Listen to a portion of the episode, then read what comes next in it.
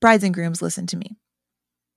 If there is something that you absolutely do not want as part of your wedding ceremony, and I am officiating your wedding ceremony or I'm helping you plan it, so you've put me in a position of like some kind of authority over saying what goes and what doesn't. I am happy to be the person that your mother in law is annoyed with. Rabbi LeighAnn says no. Well, who is Rabbi LeighAnn anyway? I can't stand her. Guess what? That's fine with me. That's fine. I have teenagers. I'm used to people being miffed at me and giving me the silent treatment for not very good reasons. And you know what? I'm still alive. It's fine. Everything's fine. Rabbi LeighAnn says no. Actually, even if you are not planning on contacting me at all, and you're just listening to this podcast because you want to plan your Jewish wedding and you want as much information about every aspect as possible, but you're not going to call me for whatever reason, you can still say those four magic words. Rabbi LeighAnn says no. Oh, who is Rabbi LeighAnn? No, she only has an entire podcast all about Jewish weddings. She's only gotten online and talked for hours and hours about it. You think she knows something? There is a likelihood that whoever is picking this aspect of your wedding to be cantankerous over, they, you know, they might respect me, even if I'm only on a podcast. Who knows? You can try it, it won't hurt. Are you planning a Jewish or interfaith wedding? Are you lost on where to even begin planning the ceremony, let alone finding a rabbi to help you? Well, it doesn't matter whether one of you is Jewish or you're both Jewish. You deserve a guide. So take a deep breath. I promise it will all be okay. Welcome to Your Jewish Wedding with Rabbi LeighAnn. Here, I can be everyone's rabbi, yours too. My guests and I will share everything we know to help make your Jewish or interfaith wedding full of tradition and perfectly yours.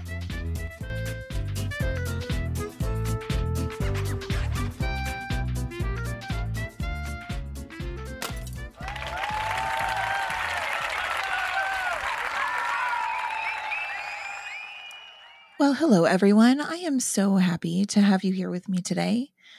It's actually a Thursday, and not a Friday. I am sitting and recording this podcast, first of all, because I happen to have a little stretch of time. But also, I have to tell you, it brings me a lot of comfort. In the past week, we have had pogroms hit the Jewish people again for the first time in decades and in the state of Israel, no less. You know, it's one thing to read about some of the things that the Jewish people have gone through. And I think we all learn about violence against Jews, the pogroms, people going house to house, burning buildings, murdering, treating fellow human beings with so much brutality that it's almost unfathomable. And to see it in this age of social media, almost happening in real time, it has certainly shaken me up, a bit of an understatement. And I've been chatting with a bunch of people that I know because I officiated their wedding or because they're friends of mine. And one small comfort is to know that I'm not alone in those feelings. A lot of you contact me. And as part of our conversations, you let me know that in one way or another, you feel a bit disconnected from your Jewish heritage or your Jewish faith. And sometimes people tell me that even though some part of them wants a Jewish wedding, you know, they're just not sure about how much of that part of themselves they should represent in their wedding ceremony or even sadly deserve to represent. And if you've been sort of waiting for a sign to learn some more about your Jewish heritage, to tap into your connection to the Jewish faith and to implementing some more expressions of that into your life, I hate to say take this as your sign, um, but perhaps if you felt any gut reaction to the events of the past week. I'm recording this on October 12th, 2023. Consider it, maybe consider it your sign that you have a deeper connection to the Jewish people than you may have thought before. You know, a lot of our connections to our heritage and our families of origin and our ancestors can feel very cerebral until, unfortunately, something horrible happens. And then we get a feeling in our kishkas, you know, that word, is a Yiddish word, means in in your guts, you know, somewhere deep inside yourself that you can't explain, you can't control. Consider this your sign to really explore in earnest what it might mean for you to have a Jewish wedding or a partly Jewish wedding. I'm sure you've already been considering that if you if you are here, but that was pretty much my thought. I, I was like, how am I going to mention this or address it. If you're listening from the future, I hope things have gotten a lot better. But for now, I think that we all have a need to get our reactions to what has been happening in Israel uh, off our chests. So that was mine. So, with that said, let's get into today's topic. Uh, today, we're going to talk about the chuppah. And I thought to myself when I was sitting down to plan this podcast episode, Everyone knows what a chuppah is. Everybody wants a chuppah almost. I have never had a Jewish wedding or spoken to a Jewish wedding couple or a Jewish interfaith wedding couple who was like averse to having a chuppah. It's beautiful and everybody wants one. So I thought, wow, this is going to be easy peasy. I don't have to, you know, go too in depth and explain myself. But of course, you guys know me, you know what happened of course, I went really in depth into the topic. You know, I don't even know why I tell myself I'm going to tackle a topic in just one episode because I'm not. I'm just not.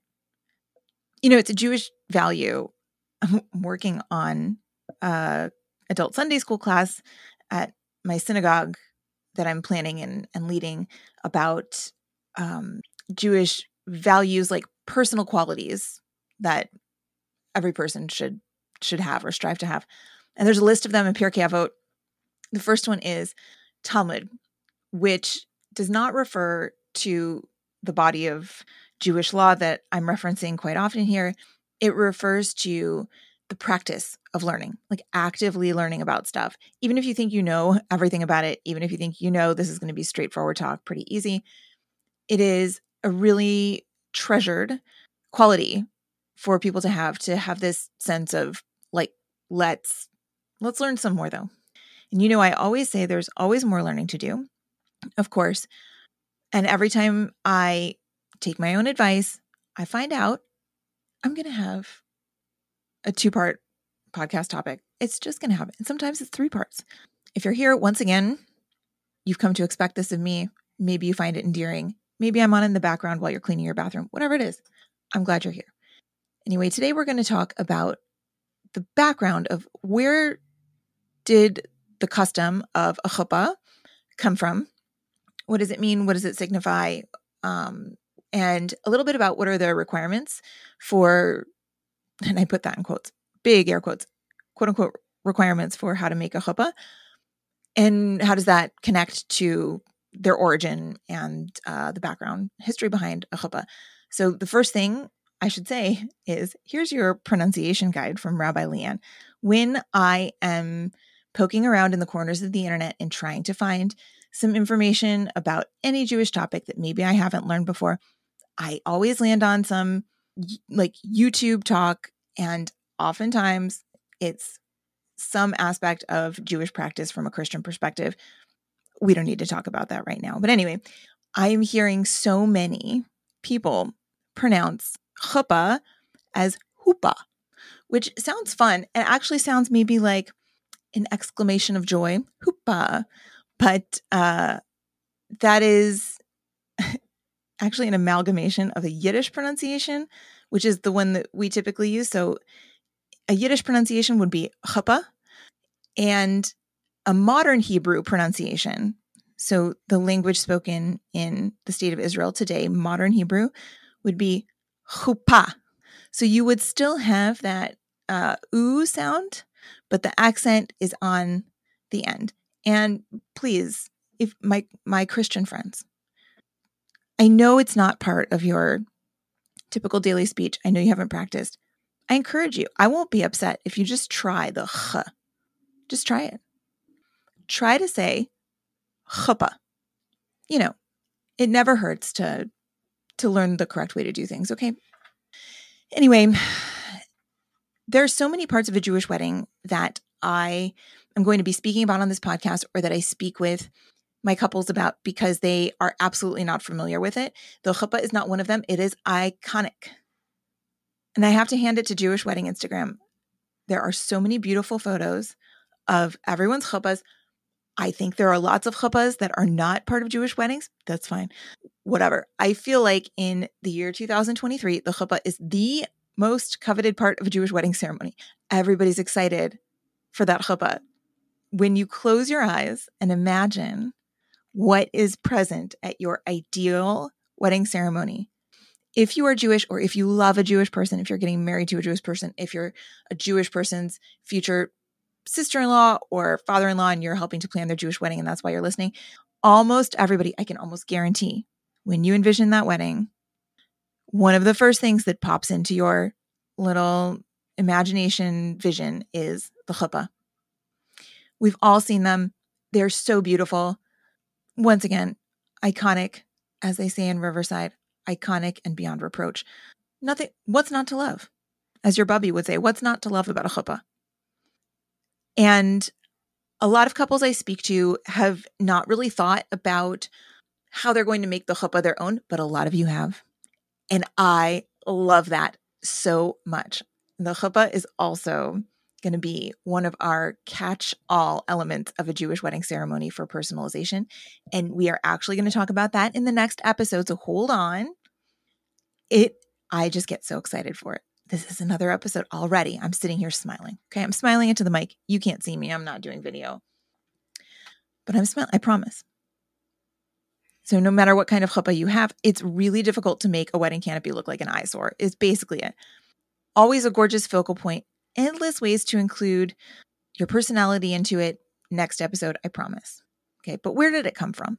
A lot of people ask me what is the symbolism of a chuppah. I know we've spoken about this before, probably in the But Rabbi, We're Not Religious episode. But anyway, there is no one explanation for literally any part of the Jewish wedding. That's what makes planning your Jewish wedding so magical because whatever your Jewish vibe is, okay, whatever you are excited for about your marriage or whatever you think that your wedding ceremony should be like, we will find a traditional explanation of that thing or even add our own explanations to the traditional explanation, right? We're going to do some learning together. We'll get your thoughts and my thoughts on what would be good for you. We'll go over it. The chuppah is no exception.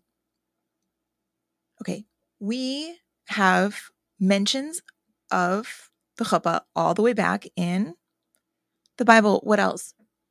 Everything we do has some connection to the Bible. Now, maybe that won't be so true as we move forward. We will. We shall see, friends. I'm always learning. But we have mentions of chuppah in the Bible. Back in Psalms, it speaks about a groom coming forth from his chuppah, his canopy. That verse is actually used in the seven wedding blessings, which is a whole other episode, probably two episodes. It's used in like a really beautiful lyrical sense, but it's pretty clear that the groom is going to walk out of his canopy, his chuppah, in order to present himself to his bride.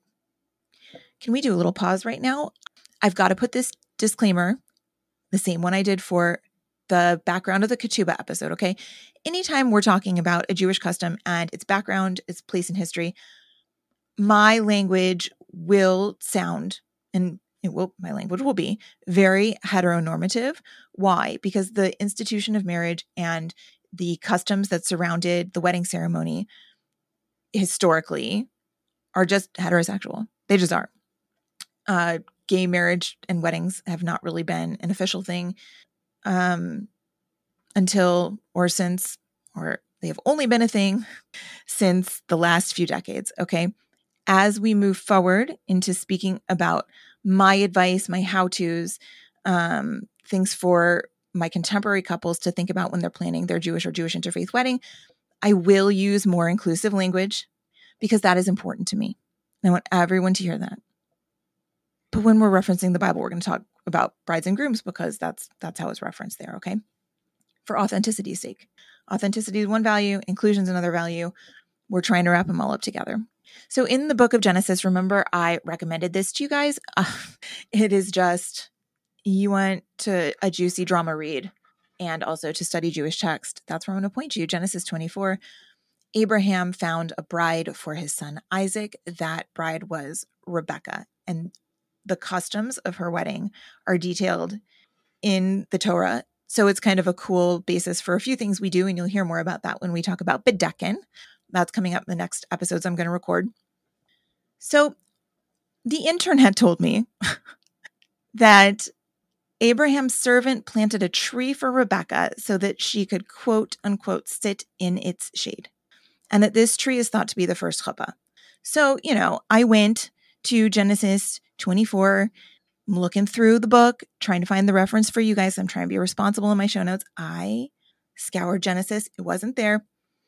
I scoured some books of Midrash, which are um, sort of storytelling commentary on the Torah. Couldn't find anything about Abraham's servant planting a tree for Rebecca, but I like I like it. Whatever, tree or not. Instead, it says that what I did find is that Rebecca was brought to her mother-in-law's ohel, which means tent.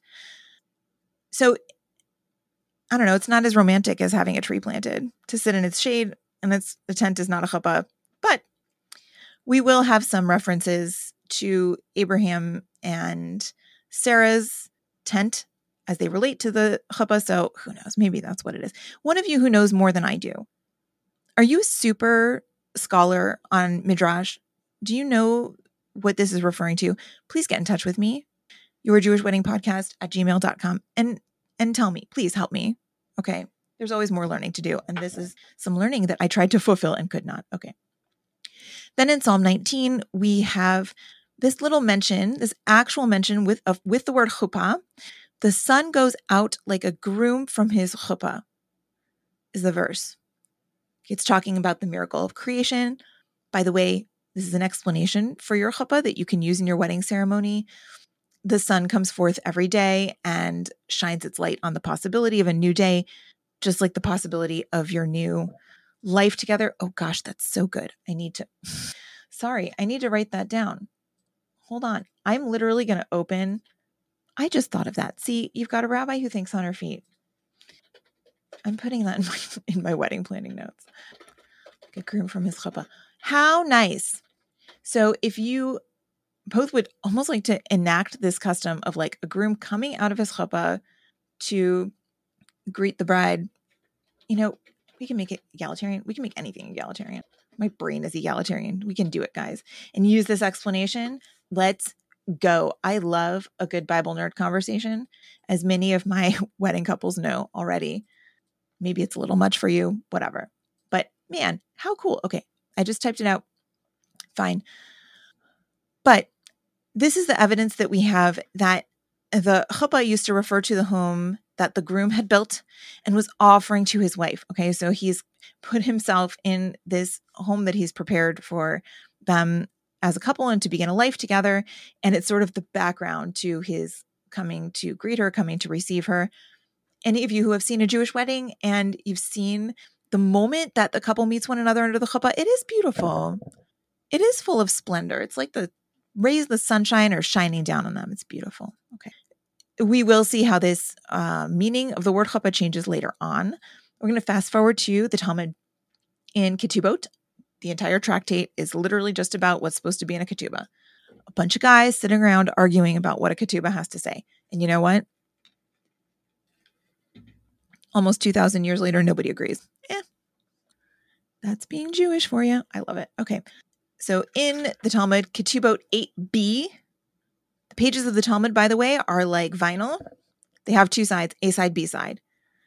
The B side is not really any different from the A side in terms of like content, but I don't know, maybe it is. Somebody read the Talmud. tell me if the B side is like is like the same as the B side of an album, okay?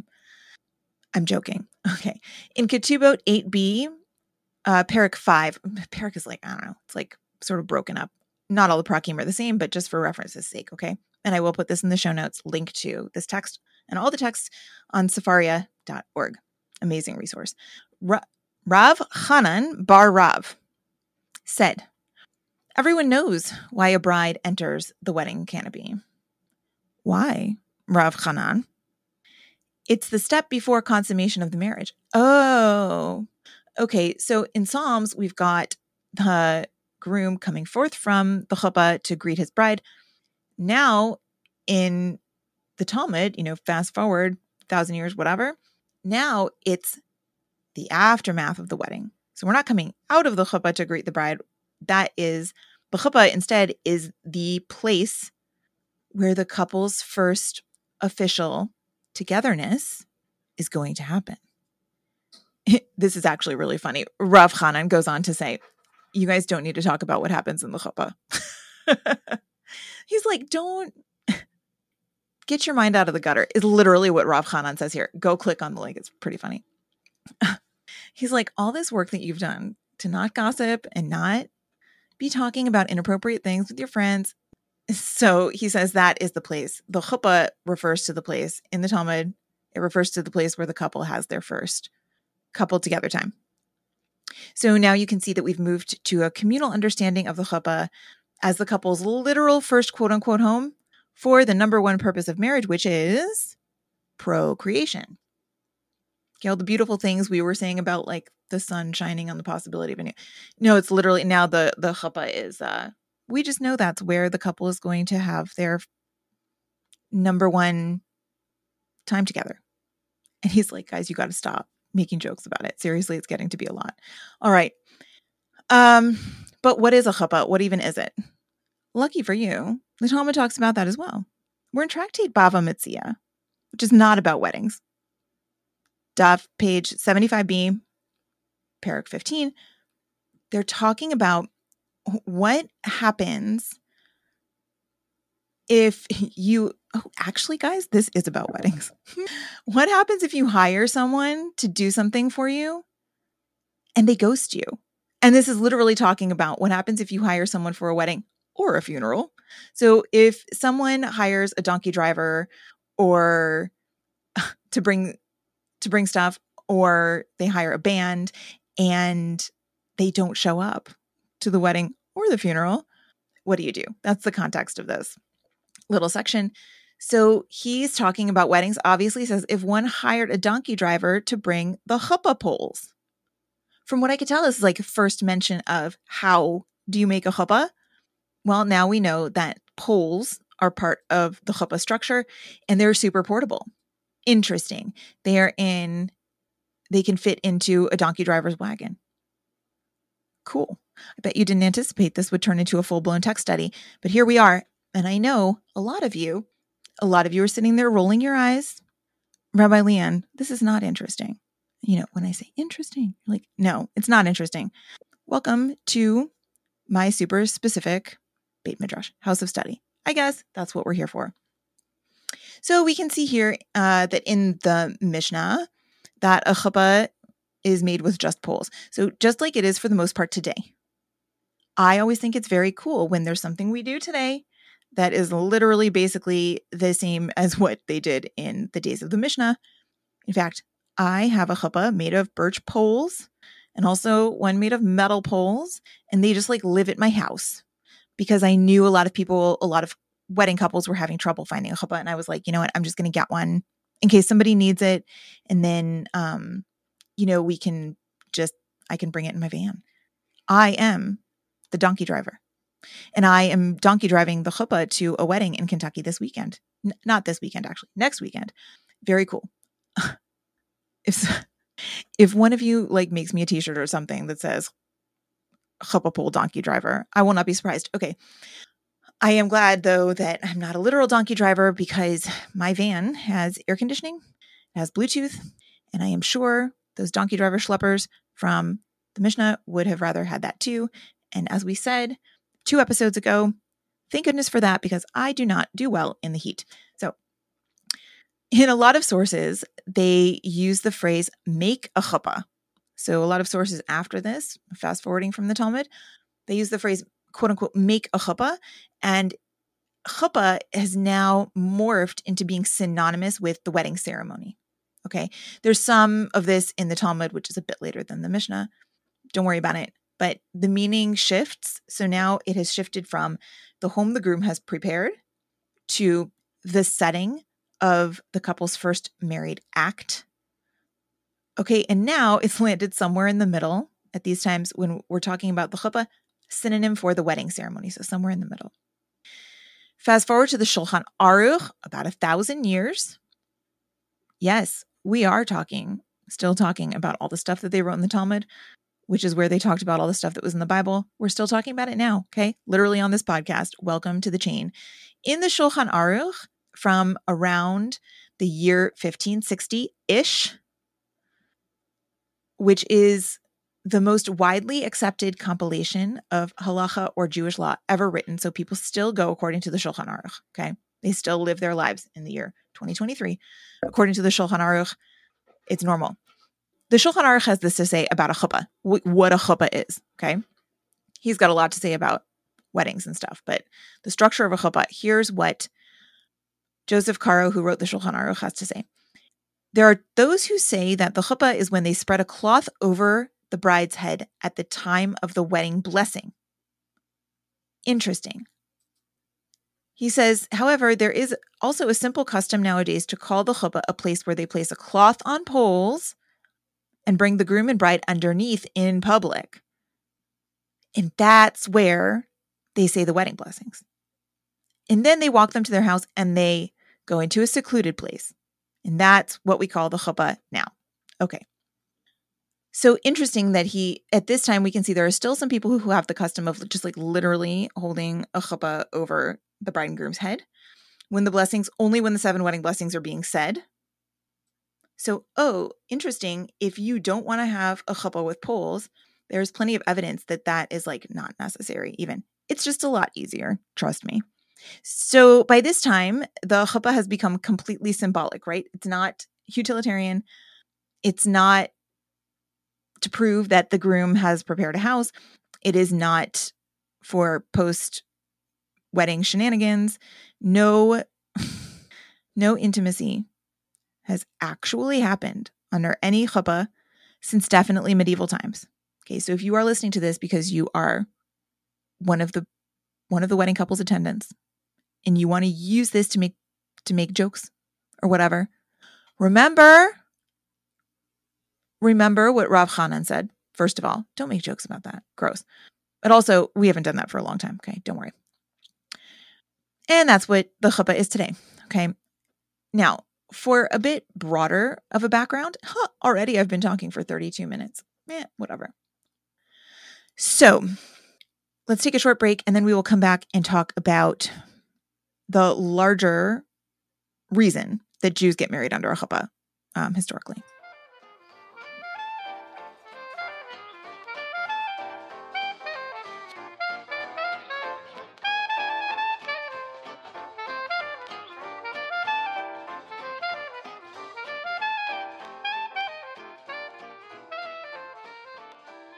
Okay, welcome back. So, remember that little mention I dropped about the tent of Abraham and Sarah at the beginning of this episode, all the way back in the soap opera drama book of Genesis in the Bible? Jews have a lot of tents. That sounds strange. Okay.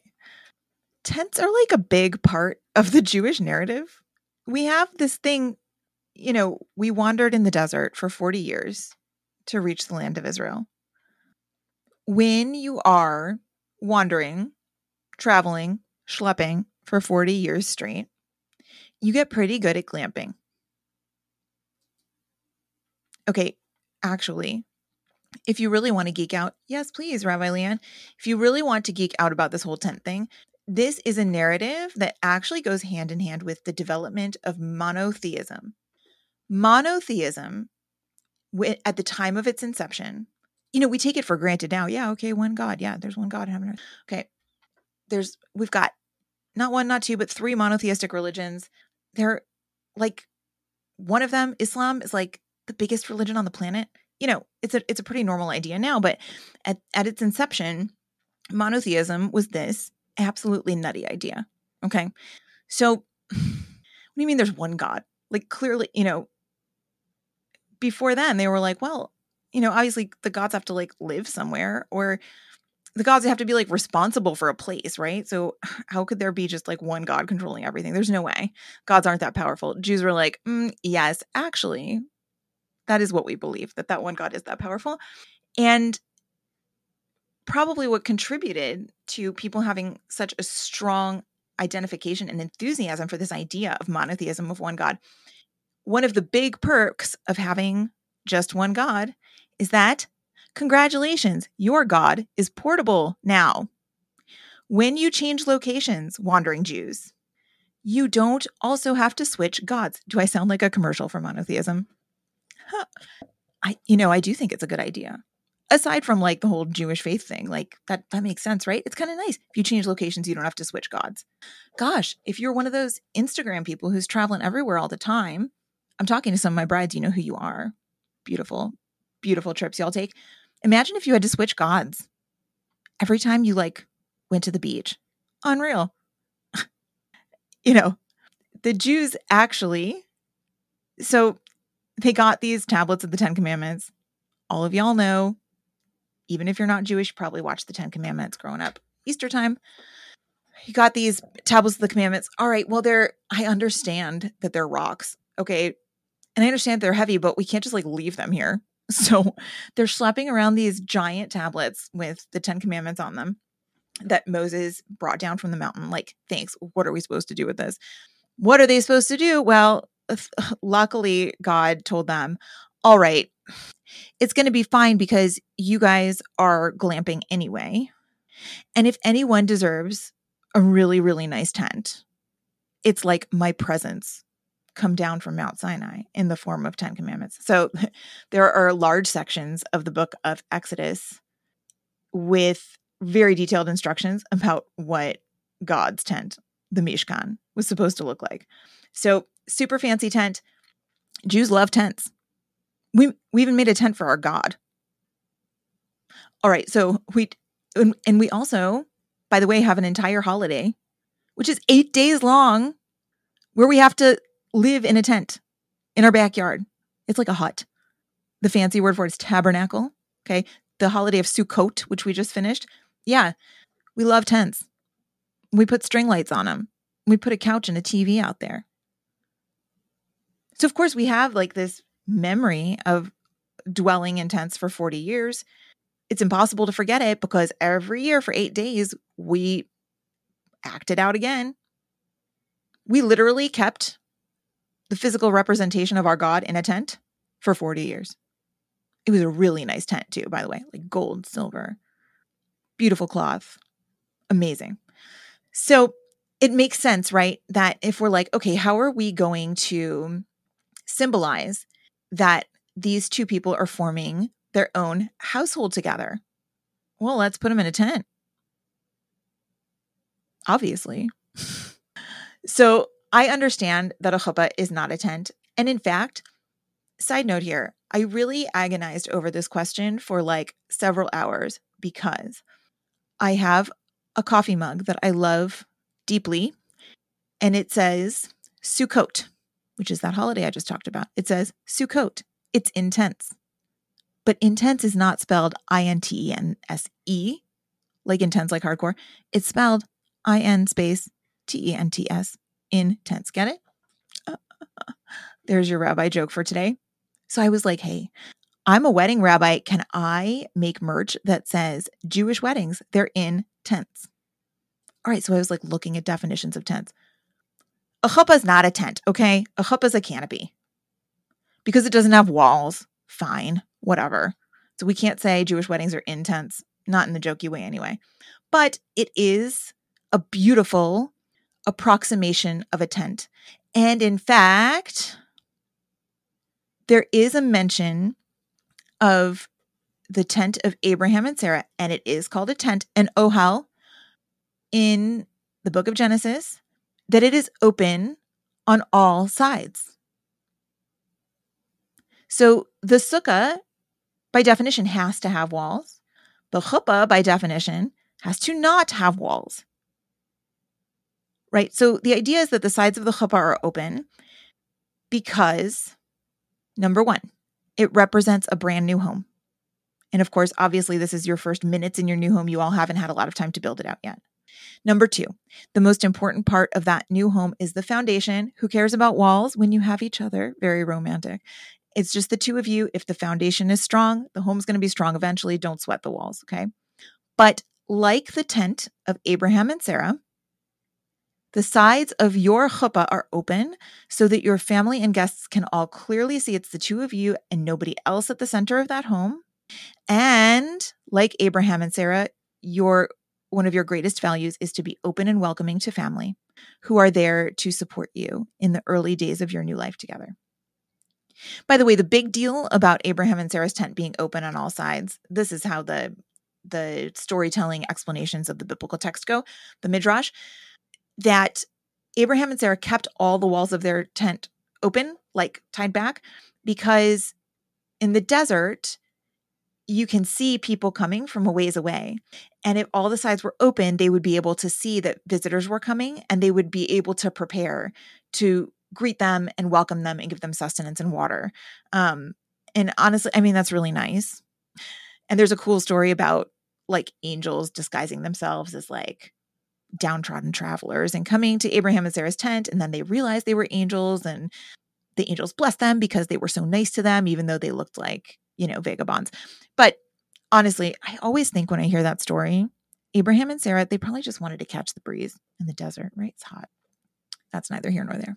Anyway, open sides, closed sides aside, being in search of a home, the idea of being in search of a home is an inextricable part of a Jewish theme, right? When do you have a tent that it's really easy to pack up and take somewhere else? When you don't have a solid home.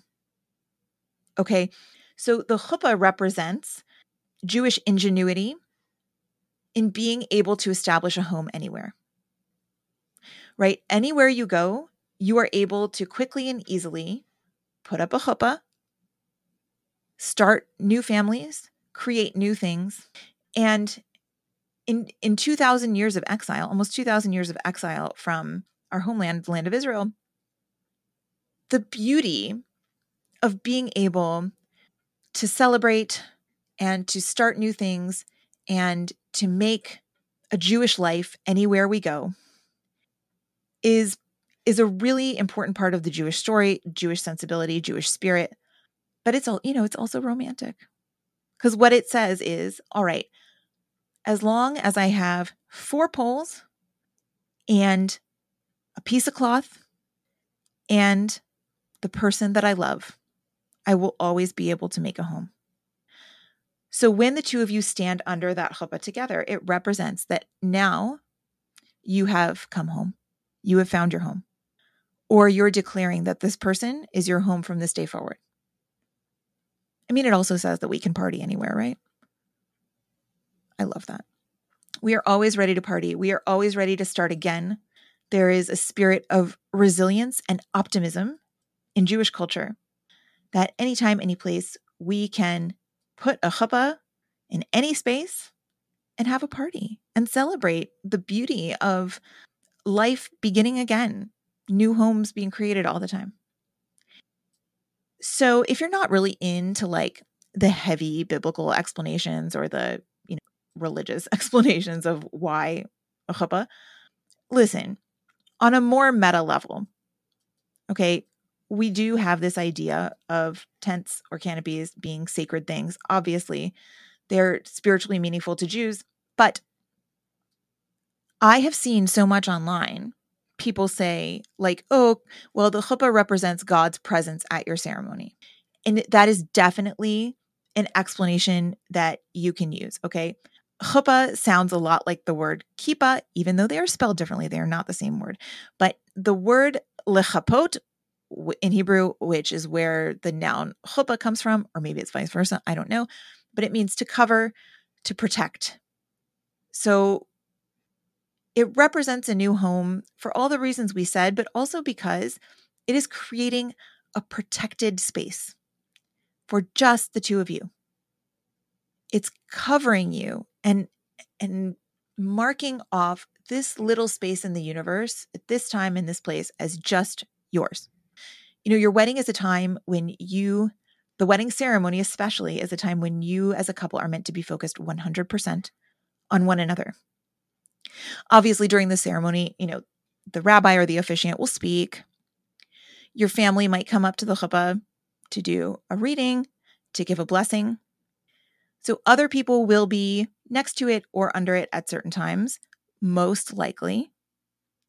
And by the way, if you have this sensibility of like, nope, the chuppah is just for me and the person I'm marrying, Rabbi LeighAnn, can we make that happen? Uh, of course, the answer is yes. We can get a smaller chuppah so that I or your officiant stands behind it and not underneath it.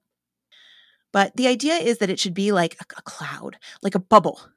You know, clouds, by the way, are another thing that are compared to tents and another thing that clouds protected the Jewish people as part of their story. So that's pretty cool. But it's a protective place, a sweet place, a romantic place for just the two of you to be suspended in space and time. You know, it, it marks it off. You have this feeling deep within yourself, hopefully during your wedding ceremony, there will never be another moment. No other place in all of space and time will be the same as this one. And when you mark it off in that way, it, it helps you to, I think it can help you to be present in that idea and to appreciate the absolute unique momentousness and happiness of that moment when the two of you declare that you are going to spend your lives dedicated to one another. And and that's a beautiful thing. So, speaking of that, I want to say if you are the parent of someone getting married and ha- planning a Jewish Jewish interfaith wedding, and you are like Gen X, okay, you're 50, maybe 60 years old, maybe in your 40s, I don't know what it is about that generation. And I'm not like, listen, I'm in my 40s also, but I am encountering so many sets of parents, sets of Jewish parents who insist that it is the way things are done. And when I say it already sounds ridiculous because there's no one way things are done, as you guys know.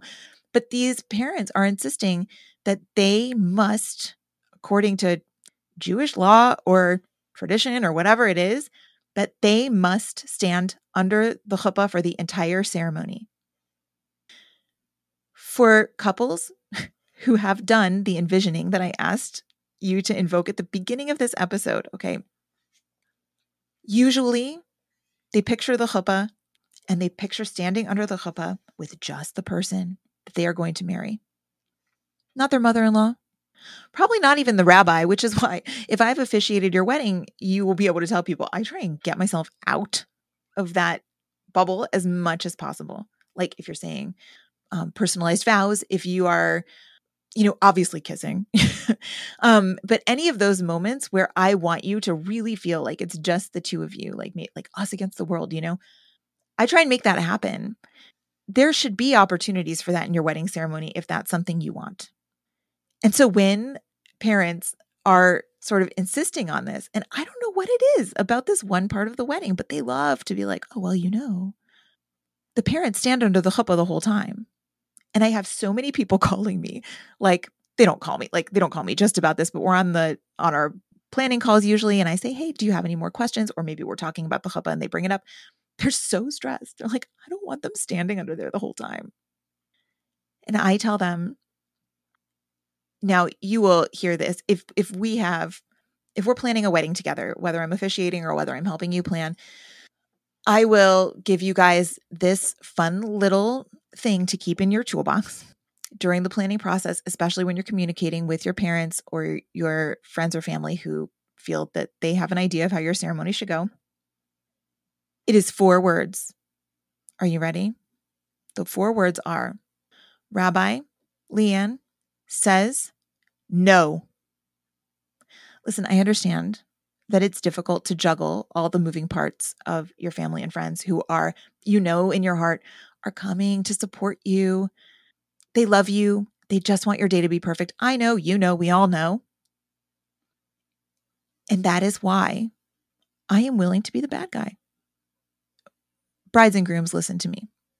If there is something that you absolutely do not want as part of your wedding ceremony, and I am officiating your wedding ceremony or I'm helping you plan it, so you've put me in a position of like some kind of authority over saying what goes and what doesn't, I am happy to be the person that your mother in law is annoyed with. Rabbi LeighAnn says no. Well, who is Rabbi LeighAnn anyway? I can't stand her. Guess what? That's fine with me. That's fine. I have teenagers.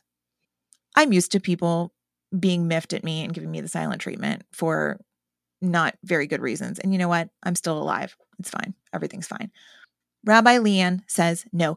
Actually, even if you are not planning on contacting me at all, and you're just listening to this podcast because you want to plan your Jewish wedding and you want as much information about every aspect as possible, but you're not going to call me for whatever reason, you can still say those four magic words. Rabbi LeighAnn says no. Oh, who is Rabbi LeighAnn? No, she only has an entire podcast all about Jewish weddings. She's only gotten online and talked for hours and hours about it. You think she knows something? There is a likelihood that whoever is picking this aspect of your wedding to be cantankerous over, they, you know, they might respect me, even if I'm only on a podcast. Who knows? You can try it. It won't hurt. See, do you hear? Even if you're not going to call me or even if you're not going to contact me to help you with your wedding, I love you guys. I'm so happy that you're planning a Jewish or Jewish interfaith ceremony. I'm so happy that you are tapping into this connection that you feel in your kishkas deep within yourself over your Jewish heritage, and you want to symbolize some of that. What better way than with a chuppah? They're so beautiful. So many sweet ways to describe them in your wedding ceremony. And if you're looking for something to say about what the chuppah represents, you don't have to, like, you know, in your program or for your officiant to talk about you know, while she leads the ceremony or even your your rabbi or whatever, just pick one. Just pick one that you like. Because I don't want anything that is said under the chuppah or during the ceremony to pull you guys out of the moment that that chuppah is supposed to create. The most important thing that is said at your wedding ceremony in terms of explanations of different customs is the one that resonates with you. By the way, it will make your guest experience all that much better, right? You don't have a responsibility to be a textbook on Jewish wedding customs for your guests. The point of your wedding ceremony is that every single part of it, including the chuppah and including the explanation for the chuppah, connects your family, friends, loved ones, guests to the two of you as a couple and the things that are important to you. So if your explanation for the chuppah is like, we just really like glamping, fine. Zygazant, enjoy yourselves. I'm so happy for you. Okay. But now I've started to move. You can tell I'm so excited about this topic. I've started to move into the next episode already. So let's hit pause on that.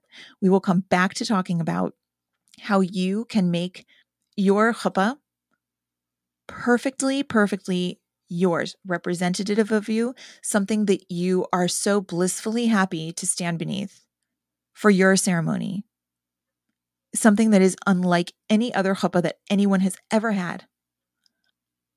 Tune into the next episode. So I am so glad that you all have spent this time with me, that we've chatted together today. I hope you learned a lot about chuppahs. I hope you enjoyed our conversation. If there's something that I missed, as always, email me, your Jewish wedding podcast at gmail.com. I really want to hear from you.